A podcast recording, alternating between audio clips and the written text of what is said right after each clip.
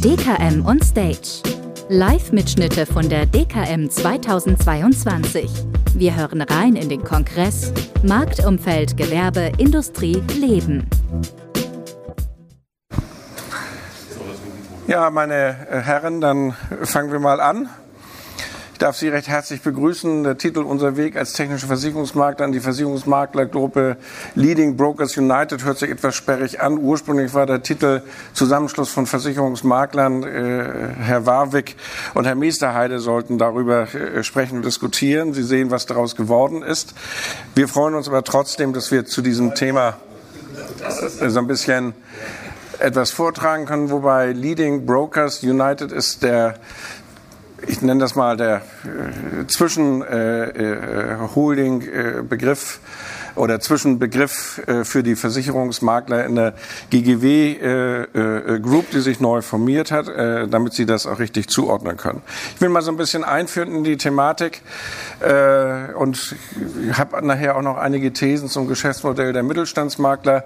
Und das Wichtigste ist, dass wir einen demografischen Trend haben wir haben einen absoluten Rückgang des Angebotes an Arbeitskräften, steigendes Durchschnittsalter der Erwerbspersonen, Zunahme der Erwerbsbeteiligung von Frauen.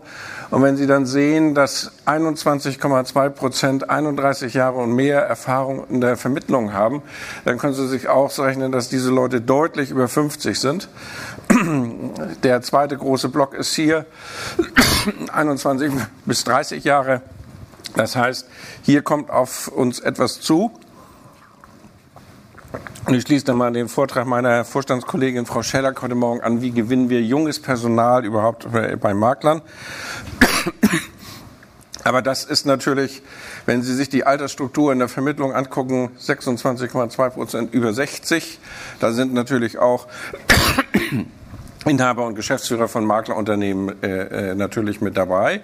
Das heißt, die Babyboomer, stellen jetzt ihre Unternehmen äh, oder äh, stehen vor der Frage, was mache ich mit meinem Unternehmen? Habe ich die passenden Leute im Unternehmen oder wo auch immer, um die Unternehmen weiterzuführen? Diese Situation hat Konsequenzen für die Personalstrategie. Ich gehe jetzt auf die Folien nicht im Detail ein. Sie können sie sich alle runterladen. Aber wir brauchen mehr Nachwuchskräfte. Das ist die Frage, geht das alleine leichter oder ist das im Verbund leichter für jemanden? Diese Frage muss jeder für sich selbst auch beantworten. Wir haben die Notwendigkeit, auch ältere Arbeitnehmer langfristig zu binden, eine altersgerechte Personalpolitik zu machen und Frauen als unverzichtbaren Teil des Talentpools mehr auch äh, zu fördern. Sonst wird das äh, schwierig. Auf die Konsequenzen für die Personalstrategie, Unternehmens- und Führungskultur und so weiter, das überspringe ich mal so ein bisschen. Die Nachwuchsförderung ist in diesem Zusammenhang deutlich äh, unterschätzt und unterlassen worden in der Vergangenheit. Sie ist deutlich wichtiger und wenn es immer schwieriger ist, nochmal wieder auf den Vortrag von Frau Schellack Bezug nehmend, überhaupt junge Leute zu bekommen, dann stellt sich hier natürlich die Frage, geht das gemeinsam besser? Oder äh, wo ist überhaupt die Chance für den Einzelnen, nachher auch äh, junges Personal zu bekommen? Äh, Frau Schellack hatte heute Morgen gesagt, ja, dann muss man sie auch fördern und dann kann die Leute auch ein Studium machen. Die Frage ist natürlich, wie viel studierte Versicherungsmitarbeiter verträgt ein mittlerer Makler, äh, ich sag mal, ohne nun äh, Dieter Knörrer zu nahe zu treten in Bayreuth. Nicht? Also wenn die ganze Mannschaft nachher nur noch aus äh, Studierten besteht, ist das vielleicht auch für die Struktur eines Maklerunternehmens nicht ganz okay. Also Nachwuchsförderung ist sehr wichtig und das hängt natürlich dann auch zusammen mit den Generationen X, Y und Z. Ich bin Babyboomer und Z sind die Neuen, die auch ein ausgeprägt anderes Bewusstsein zur Arbeit äh, und so weiter haben. All das gilt es äh, zu integrieren. Und diese Situation ist nicht nur für Versicherungsmakler gegeben, sondern in Deutschland sind ca. 7000 Familienunternehmen, die jedes Jahr die Nachfolge regeln müssen. Ein Großteil von Betrieben muss auch schließen, weil das nicht richtig gelingt. Und die Übergabegründe sind hier auch nochmal aufgeführt. Die Gründe für Unternehmensnachfolgen, vor allen Dingen auch äh, bei Versicherungsmaklern, sind dann auch Wettbewerbsvorteile durch größere Bestände, Unfall, Krankheit und Tod, demografischer Wandel. All diese Punkte konzentrieren sich dann natürlich, wenn der demografische Wandel so voranschreitet, wie wir ihn haben. Wir haben hier die Zahlen mal 2015, 2022 und Sie sehen, dass bei den gebundenen Versicherungsvertretern ein massiver Rückgang äh, um äh, über 40.000 Vermittler in der Registrierung bereits stattgefunden hat. Das, die waren im Schnitt auch noch mal einen Tick älter äh, als die Versicherungsmakler. Wir haben einen Rückgang bei den Versicherungsvertretern mit Erlaubnis. Die Makler sind noch relativ stabil. Aber es würde mich wundern, wenn nicht auf Dauer auch diese Zahl runtergeht, äh, was das betrifft. Wer und wie kann Nachfolger werden aus dem Familienkreis, Mitarbeiterunternehmen, Mitwettbewerber und oder Private Equity. Das sind die Punkte, die hier aufgerufen werden. Wir hatten eine solche Situation schon mal Ende der 90er, Anfang der 2000er. Ich bin noch groß geworden mit Jauch und Hübner, Joost und Preuß. Jetzt heißen die äh, entsprechenden äh, Makler eher E.ON, Marsch und Willis. All das sind auch Konglomerate aus typisch deutschen Unternehmen äh, gewesen. Hier sind nochmal die Übertragungswege genannt. Bei den Übertragungswegen, wenn man Vermittler fragt, ist es so, dass das eigene Netzwerk ganz stark bevorzugt äh, wird. Tendenziell ist es aber so, dass man relativ wenig kennt. Das Netzwerk ist nicht ganz so groß. Das führt dazu, dass sich viele Leute, was das betrifft, auch selbst überschätzen. Sie unterschätzen auch die Dauer einer Nachfolgeregelung.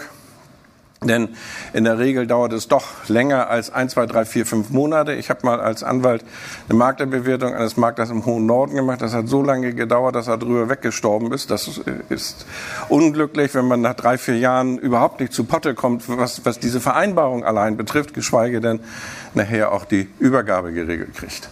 Viele Leute kennen den Wert ihres Unternehmens nicht. Wir haben potenzielle Probleme auch bei der Betriebsnachfolge. Und da ist es dann so, dass die Nachfolgeberatung, Informationen, Konflikte mit Mitarbeitern, das sind so äh, Differenzen bei den Geschäftsphilosophien, das sind so Punkte, die hier besonders auch ins Auge stechen. Und insofern ohne nun etwas vorwegzunehmen, wenn ich mir angucke, äh, die GGW Group, da sind sehr viel Traditionsunternehmen drin, gucke ich mir die Meesterheide-Leute an, dann ist das ein Tick anders äh, dort geregelt und es gibt ja noch zwei, drei andere, die sich jetzt auf dem Markt äh, breit machen und äh, versuchen etwas zusammenzubauen. Und die Differenzen bei den Geschäftsphilosophien werden dort sicherlich auch eine gewisse Rolle dann nachher spielen, ob das Ganze klappt äh, oder nicht. Ein Punkt, der auch Treiber für eine Entwicklung ist, äh, ist die Frage der digitalen äh, Punkte, digitale Aktionsfelder.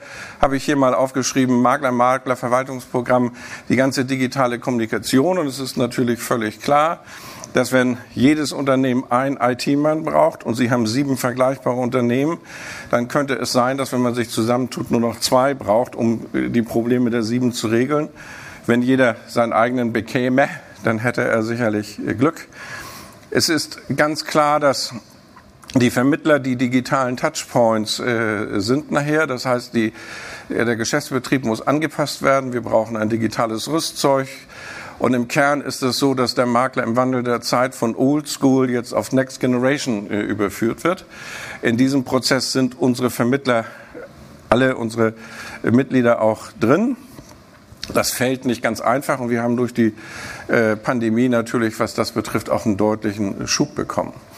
Dann nochmal Bipro, welchen Nutzen das Ganze hat. Dann haben wir die Konzentration auf dem Maklerverwaltungsprogrammmarkt, mit, die wir auch mit gemischten Gefühlen sehen, weil die Maklerverwaltungsprogramme natürlich immer mächtiger werden im Verhältnis dazu.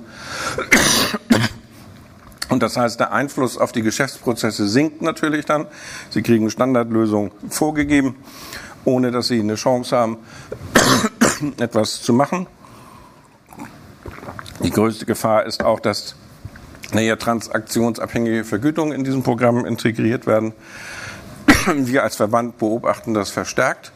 Und es ist ganz klar, in zehn Jahren werden nicht mehr alle Versicherer, Pools, Insurtechs und Makler existieren, vor allen Dingen dann wenn sie nicht ihre digitalen Hausaufgaben machen. Und dann habe ich mal ein paar Thesen zusammengestellt, mit denen ich mit Ihnen auch diskutieren möchte und wo ich dann versuche, sie auch mit hineinzunehmen. Der Gewerbe- und Industrieversicherungsmakler, die habe ich mal GIV abgekürzt, muss im Personal investieren. Das ist also sehr wichtig. Schlüsselressource für Wachstum. Ein Zusammenschluss ist ein Mittel, um besser an Experten zu gelangen. muss man fragen, gehört da ein Punkt oder ein Fragezeichen hin? Für einen Gewerbe- und Industrieversicherungsmakler oder einen Zusammenschluss ergeben sich weiterhin unveränderte attraktive Möglichkeiten, durch Zukäufe zu wachsen, beziehungsweise benötigtes Personal zu erhalten. Es gibt jetzt schon Leute, die bei der Due Diligence-Prüfung in erster Linie drauf gucken, wie ist das Personal, wie ist der Altersdurchschnitt, was kann ich überhaupt tun. Regulatorik gehe ich jetzt nicht groß ein. Wichtig ist auch, dass der Kunde nach wie vor das Gefühl hat, der Sachwalter ist sein Sachwalter. Zusammen ist man stark. Zusammenschluss fördert die Marktstellung gegenüber Versicherern. Tut man das durch ein solches äh, Konstrukt oder schließt man sich der FEMA an oder welchen Weg geht man überhaupt? Da wäre es nachher interessant, Herr Stützer, auch so ein bisschen Ihre Beweggründe zu hören. Die Makler müssen sich insgesamt den Gefahren gesellschaftlicher Strömung bewusst sein, Stichwort Honorar oder Cottage, haben wir heute Morgen darüber gesprochen. Ein Verbund fördert insoweit äh, den Schutz. Gründen des Wettbewerbs besteht die größte regulatorische Gefahr. Und alles, was digitalisiert werden kann, wird digitalisiert. Da muss man sich darauf einstellen. Diese Aufgabe kann oder wird in einer Gruppe erleichtert. So, äh, auf die anderen Punkte gehe ich jetzt nicht im Einzelnen ein. Wichtig ist, wir werden auch bei der Digitalisierung keinen total veränderten Kunden haben. Der Kunde wird weiter bei der Absicherung komplexer Risikoabsicherung und Entscheidungen auf die Schultern das Versuchen eines Maklers zu legen. Das ist die Chance des Gewerbe- und Industrieversicherungsmaklers allein oder im Verbund. Das ist die Frage, die wir jetzt diskutieren. Makler, die sich evolutionär anpassen und dem Kunden echten Nutzen bietende Strategie haben, gehen in eine positive Zukunft. Das ist unsere felsenfeste äh, Meinung. Und deshalb beende ich jetzt meinen kurzen Perforce-Ritt durch die Situation und darf vorstellen Herrn Stützer, Geschäftsführer von und äh, also, ehemals äh, Inhaber von Dr. und Kram. Nicht? Also ich stockte an dem ehemals, weil ich, ja, ja, ja, aber die, die, die Frage, wer welche Anteile hält, wollte ich jetzt nicht äh, im, im Vorstellungsdrive äh, regeln, sondern das Ihnen überlassen und Herrn äh, Moritz, äh, mir fiel der Vorname nicht ein, Rutt, Geschäftsführer der GGW Holding. Nicht? Also ich muss sagen, nicht? Moritz als Vorname äh, für einen so jungen Menschen, das ist gewöhnungsbedürftig. Deshalb äh, habe ich da eben. Äh, ja, ja, ja, ist äh, gar keine Frage. Nicht? Also, nicht? Aber jede Generation hat ja so ihre. Nicht? Die Christians gehörten so eher meiner Generation an. Und, nicht? So, Moritz Rott. Damit will ich meine kurze Einführung beenden und darf äh, vielleicht an Herrn Stützer übergeben, sich selbst ein bisschen vorstellen, seine Beweggründe und dann an Herrn Rott geben wir dann weiter. Vielen Dank für die Einführung. Ich habe mir jetzt natürlich Gedanken gemacht. Ich hatte mich ein bisschen vorbereitet und mit dem Vortrag von Dr. Jensen in der Form habe ich eigentlich gar nicht so gerechnet und möchte deshalb einen Punkt aufgreifen weil bei uns ist eigentlich alles anders bei Dr. Elver Gramm. Alles, was der Herr Dr. Jensen da vorgestellt hat, ist für uns eigentlich in großen Bereichen entweder erledigt oder es war kein Thema.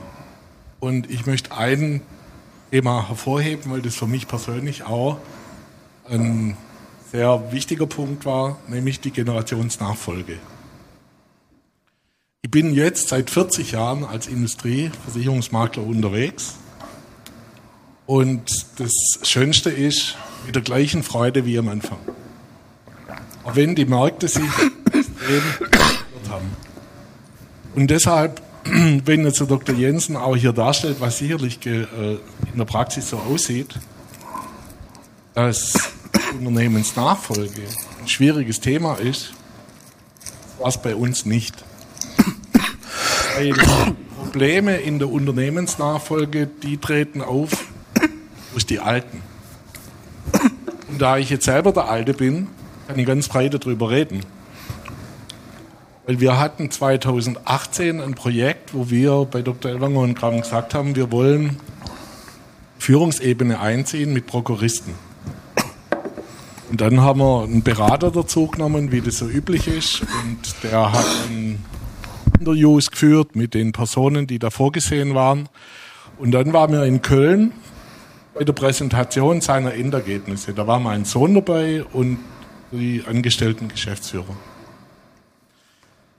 Und dann auf Schwäbisch gackst der Berater rum und macht auf komisch. Dann sage ich, Uwe, was ist denn eigentlich los? Warum hast du so ein Problem? Dann guckt er meinen Sohn an und dann gucke ich meinen Sohn an und dann sage ich, bin ich's Problem?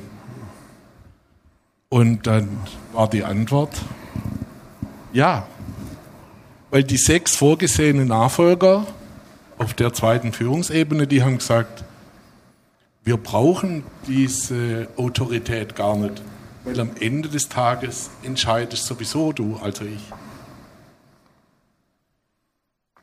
Und dann habe ich äh, kurz überlegt, es hat keine Minute gedauert.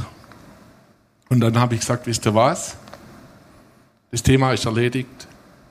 Ich gehe raus.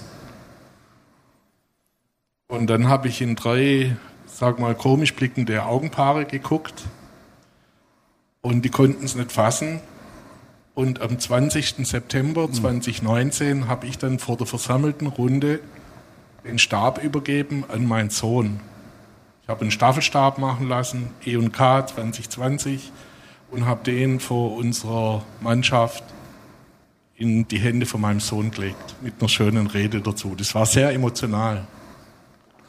Und jetzt haben wir in der Überschrift die Situation so, dass es nicht mehr heißt, der Alte macht sowieso alles, wie er es will und grätscht dauernd rein, sondern die Jungen kommen und fragen, Hartmut oder Papa, wie würdest du es jetzt machen? Und es ist für mich als Alter viel, viel schöner. Das zudem, Generationswechsel, funktioniert bei uns sensationell. Ich habe mich 1983 im Bügelzimmer meiner Mama selbstständig gemacht, nach dem Studium, und habe dort dann von der Picke auf das Maklergeschäft gelernt. War dann zehn Jahre mehr oder weniger Einzelkämpfer, bin Generalist, ähm, und zwar auch in Personenversicherungen bis zur Auslandsreise Krankenversicherung und habe aber nach zehn Jahren meine kleine schmucke Firma damals an Debis verkauft. Ich mache das relativ kurz. Mein Niederlassungsleiter damals, der hat Debis in besonderer Weise definiert. Und zwar hatte er gesagt, Debis bedeutet, das Elend begann in Stuttgart. Das waren zehn Jahre Erfahrung, die teilweise grenzwertig waren. Bin dann zurück in Mittelstand zu Dr. Elwanger und Gramm. Wir waren damals elf Leute, ein klassischer Gewerbemakler. Ich kam aus der Industrie, habe bei Debis schon ausländisches Versicherungsgeschäft auch gelernt, Großakquisitionen und habe dann Elwanger und Gramm etwas rumgekrempelt und wir sind jetzt nach 20 Jahren sind wir 125 Mitarbeiter äh, extrem stark aufgestellt mit zwei unterschiedlichen Betreuungsstrukturen für den Gewerbebereich, kleinere Industrieunternehmen und dann die Großindustrie. Wir haben auch ein DAX-Unternehmen, das wir beraten. Und jetzt waren wir nach 2019, 20, habe ich mich mit meinem Sohn zusammengesetzt, was machen wir denn? Wir hatten vorher immer wieder Gespräche mit äh, Maklern, die interessant waren, sich bei uns zu beteiligen, weil wenn man so wächst wie wir, dann wird man wahrgenommen am Markt. Und wir hatten fünf Gespräche mit Angelsachsen, mit Auslandsnetzwerk, mit Spezialmaklern. Und irgendwann haben wir gesagt, wir haben einfach keine Lust mehr wir konzentrieren uns jetzt auf uns. Wir haben ein starkes Wachstum, wir haben gute Ergebnisse, wir haben Top-Leute an Bord. Wir konzentrieren uns auf uns. Und dann, ich habe der Originalzettel da hinten in meinem Terminbuch, das habe ich immer dabei. Am 20. April 2020 ruft der Tobias Warwick bei mir an und sagt, er hätte Interesse, mit uns mal zu sprechen.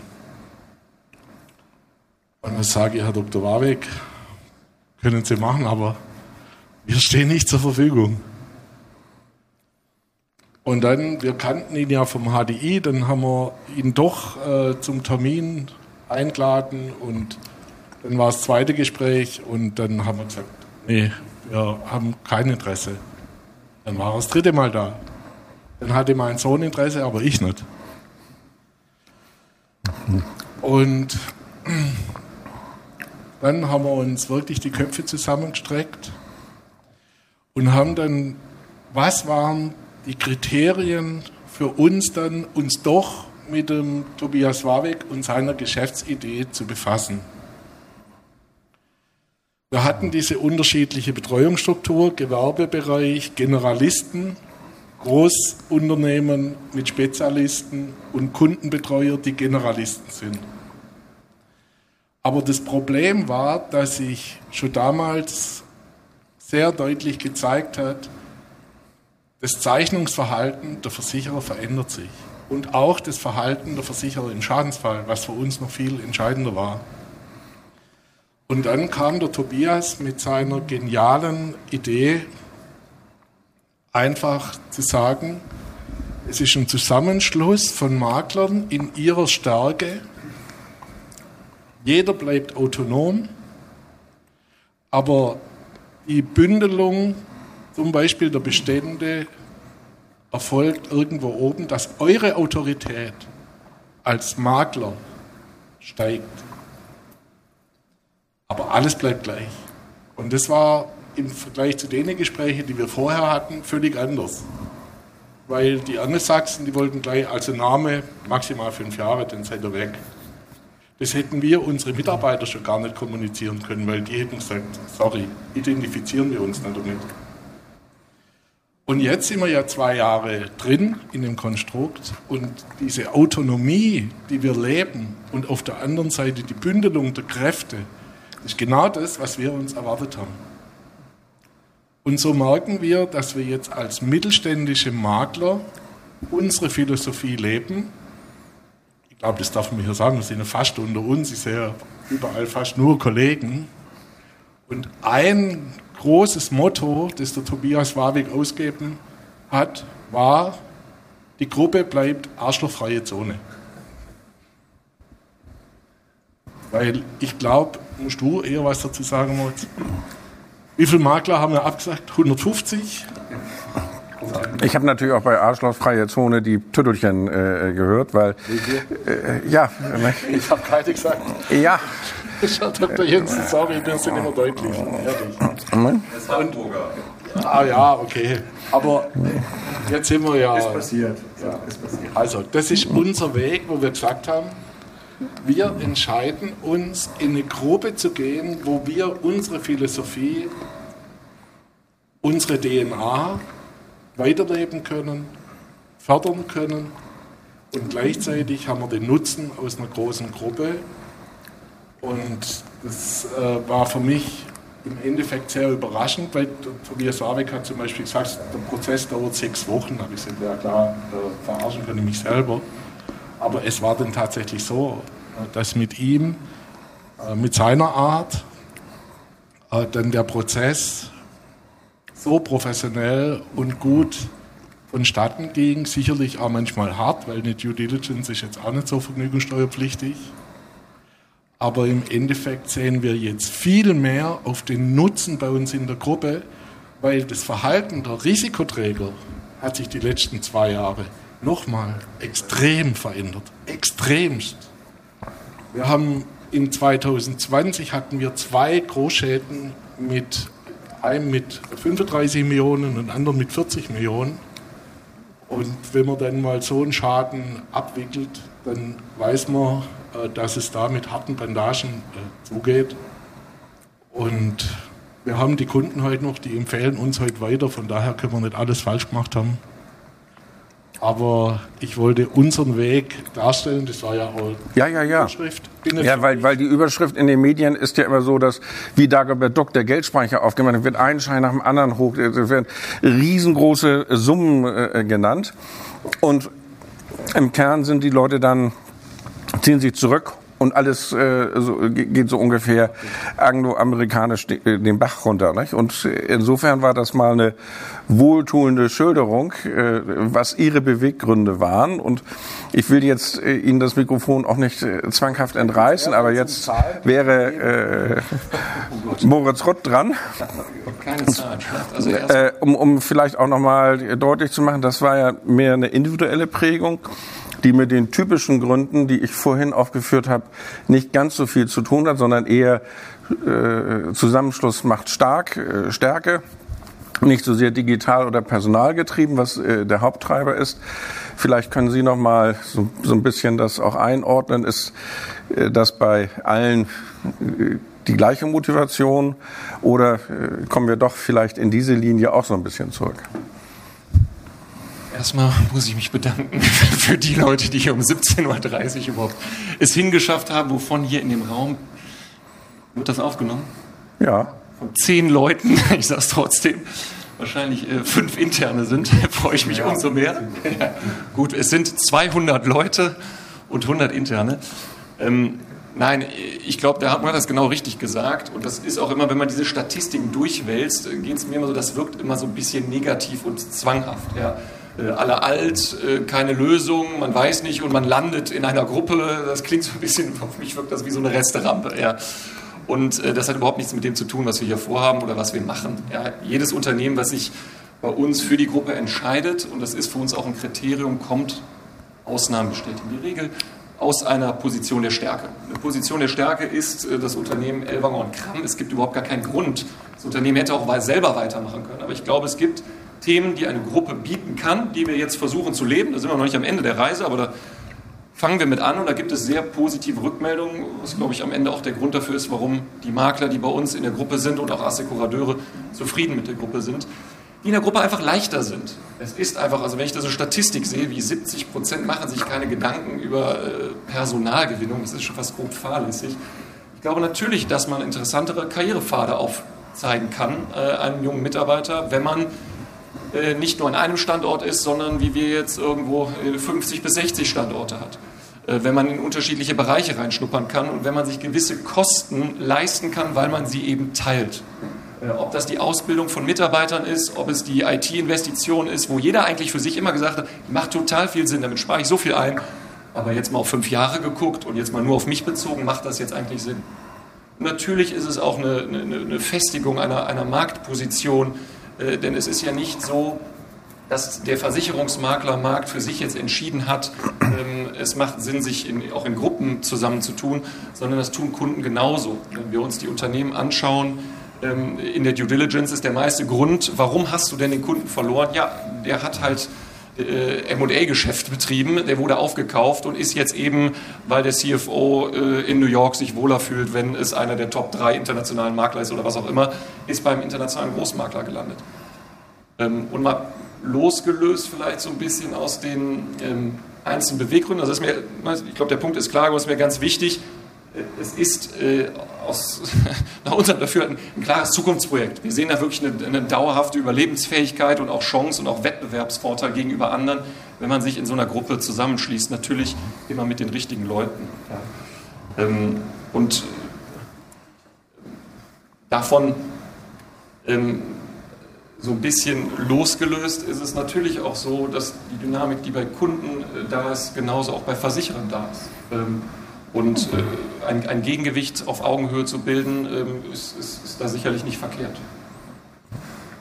Kann es sein, wenn ich äh, nochmal, äh, ich habe ja vorhin bewusst die Namen äh, Jochen Hübner und äh, Jost und Preuß gesagt, die in, ich sag mal, einem Verbund mit einem Namen, einem Branding aufgegangen sind, äh, dass das vielleicht den Unterschied auch macht, dass das vielleicht auch die Attraktivität ausmacht? Also ich würde, ja, die DNA von uns ist die Eigenständigkeit und Autonomie der Marke. Das ist bei uns im Kern, wir glauben daran, das ist kein Spruch, das ist kein Marketing-Claim, wir glauben einfach, als Gruppe sind wir erfolgreicher.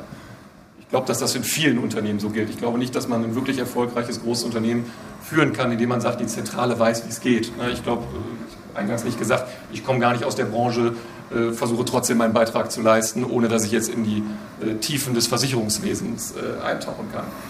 Ein bisschen abstrakter finde ich es einfach immer schade. Warum muss man, ich meine, Jochen Hübner, Aeon, Historia auch genannt, ich finde es schade, warum muss man es am Ende dem angelsächsischen Großmaklermodell überlassen? Ich glaube, da ist sehr viel Platz für eine ähm, europäische, eine deutsche, eine nationale, eine authentische Alternative und, und unter Gleichgesinnten. Das glaube ich in jedem Fall. Und ob das dann die Marke, das ist ja am Ende nur der Ausdruck. Ne? Ich glaube, bei manchen, die sagen halt, ach, meine Marke ist mir völlig egal, ich bin froh, wenn ich die große nehmen kann. Andere sagen, nee, überhaupt nicht. Und am Ende ist das nicht etwas, was irgendeine zentrale oder eine, eine, eine, eine Gruppenrichtlinie definiert, sondern was ist das Beste für uns, wie sind wir am meisten erfolgreich. Ne? Wenn es so ist, dass es eine lokal bekannte Marke ist, ja, und es sind Kleinstkunden in der Region, sage ich mal, mhm. ist doch super, wenn die bleibt. Die wurde doch ewig aufgebaut. Wenn es aber so ist, dass ein Makler ist, der kratzt, ich sag mal, an, an Großkundensegment, vielleicht kommt der für sich und sagt, oh, Industriekunden, da gibt es schon ein paar, die finden das schon gut, wenn der, wenn der Name auch beim Ausland auftaucht. Ja, und ohne einheitliches. Und danach würde ich es eher ausrichten, als dass wir sagen, das ist unsere Firmenpolitik, die Marke muss so sein. In der Region links, in der Region rechts. Naja, es fällt ja schon auf, dass wenn ich äh, da mal so einen Blick werfe, dass da sehr viele, ich nenne das mal Traditionsunternehmen äh, äh, drin sind, die also deutlich über 100 Jahre alt sind, um es mal äh, auf einzelne äh, zu ziehen. Das fällt schon auf, wenn ich mir andere Zusammenschlüsse angucke, wo äh, die Unternehmensstruktur nochmal etwas anders ist und die zum Teil ja auch einen etwas anderen Weg verfolgen, die die Unternehmen zum Teil aufeinander verschmelzen, um dann eine größere Einheit von vornherein vornherein äh, zu bilden. So, welcher Weg da nachher erfolgreich ist, das wird wahrscheinlich die, die Zeit zeigen.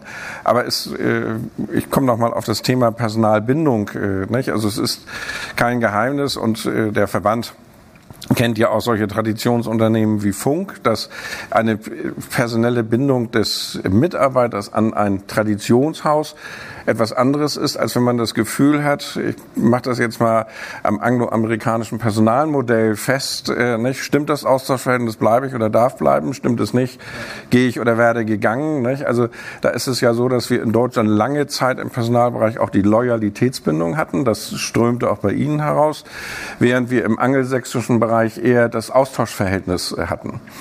Und äh, wir sehen schon, wenn wir auch die Anwaltskanzleien zum Beispiel sehen, dass äh, auch traditionelle Anwaltskanzleien, die früher auch rein deutsche Namen haben, sich von der Personalpartnerstruktur eher in Richtung des Austauschmodells entwickeln und nicht so sehr auch Loyalitätsbindungen fördern. Und das wird sicherlich ein Punkt sein, der die einzelnen Gruppen vielleicht auch unterscheidet.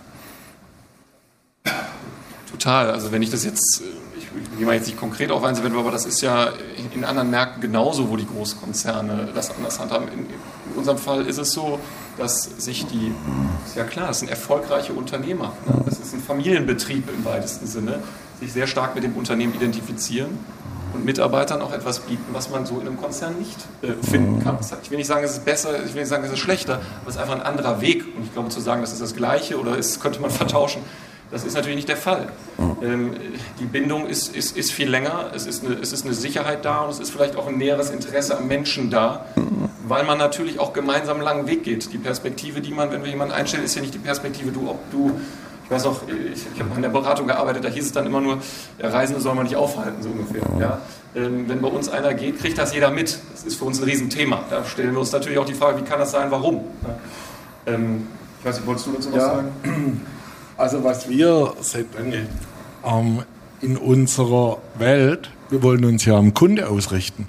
Wir müssen uns Gedanken machen über unser Unternehmen, wie wir aufgestellt sind, wie wir die Kunden versorgen wollen. Aber im Endeffekt den Erfolg bringt uns ja der Kunde. Und da fällt mir jetzt gerade eine Akquisition gerade bei uns ein. Die sind beim angelsächsischen Großmakler, aber der konnte kein Kundenportal aufbauen. Warum auch immer. Das heißt, die Digitalisierung ist bei uns jetzt wahrscheinlich viel weiter als bei denen.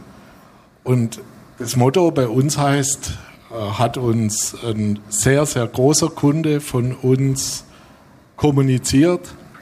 Nicht der Große setzt sich durch gegen den Kleinen, sondern der Schnelle schlägt den Langsamen. Und das war für uns äh, coole Philosophie und an dem orientieren wir uns. Und dadurch sind wir ein Schnellboot, was groß kann, aber direkt in die Entscheidungswege handelt. Und ich glaube, dass das im Industriebereich für die Zukunft ein Riesenthema ist, wo wir auch einen Markt vor uns haben, wo wir uns richtig gut positionieren und behaupten können. Noch zwei Gedanken äh, zur Ergänzung. Eben klang so ein bisschen, wir sind ja eher so Traditionsunternehmen unterwegs. Da würde ich mal sagen, Tradition ist gut, aber maßgeblich ist ja die Qualität. Also ein junges Unternehmen kann genauso gut sein. Tradition ist per se nichts gut. Wenn man natürlich Leistung und Qualität über Generationen bestätigen kann, dann ist das nochmal ein Beleg dafür, dass man vielleicht etwas besonders richtig macht. Ähm, beim, beim, Personal ähm, ist es ja äh, einerseits so, wir müssen uns natürlich schon im Wettbewerb mit größeren Unternehmen stellen. Wenn die, wenn, wenn die sagen, äh, wir gewinnen Personal, weil wir mehr zahlen können, dann müssen wir wettbewerbsfähig sein. Das ist in einem Verbund eher möglich. Insofern gucken wir uns das schon sehr genau an. Auf der anderen Seite ist es genau das, diese Loyalität, die der Kunde ja auch an uns schätzt. Der Kunde möchte ja eben nicht ständig wechselndes Personal haben. Insofern müssen wir das denen auch bieten und selber bei uns gucken, dass wir die Loyalität hochhalten. Es ist also nicht nur irgendwie ein Bedürfnis aus uns heraus, sondern es kommt, kommt vom Markt. Ja, ich frage dann mal in den Raum, äh, weil ich das Klatschen der anderen Veranstaltung schon gehört habe. Äh, ob noch äh, weitere Fragen sind. Ich, ich glaube, Herr Stützer, dass klar wurde, welche Beweggründe Sie dazu geführt haben. Es weicht ab äh, von den Beweggründen, wie sie klassischerweise äh, vorgetragen werden. Das, das macht aber äh, das, das macht nichts. Es zeigt, dass diese Karikaturen, dass nur mit Geldschein gewedelt wird und äh, nicht, dass das eher äh, nicht die Realität trifft, sondern dass es dafür ganz bestimmte äh, Gründe auch gibt. Und den Personalaspekt, den Sie angesprochen haben, haben. Das ist natürlich auch äh, in den Folien äh, gewesen. Nicht? Also die Frage, wie schafft man es, überhaupt vernünftiges Personal auf Dauer äh, zu halten und so weiter, das fällt im Verbund natürlich oder gibt andere Chancen, als wenn man es alleine versucht, in der Pläne zu machen. Ja, ich würde dann mit diesem Schlusswort die Diskussion und die Erörterung dieses Themas beenden. Ich hoffe, Sie haben was mitgenommen das Ganze wird ja auch aufgezeichnet, wird auch übertragen, kann auch abgehört werden. Wahrscheinlich sind Tausende, die sich das dann anhören, die sich hier nicht äh, haben zeigen wollen. Ich wünsche Ihnen jedenfalls noch einen schönen zweiten Tag morgen auf der DKM, wenn Sie das noch machen. Bedanke mich für Ihre Aufmerksamkeit und sage Tschüss. Vielen Dank.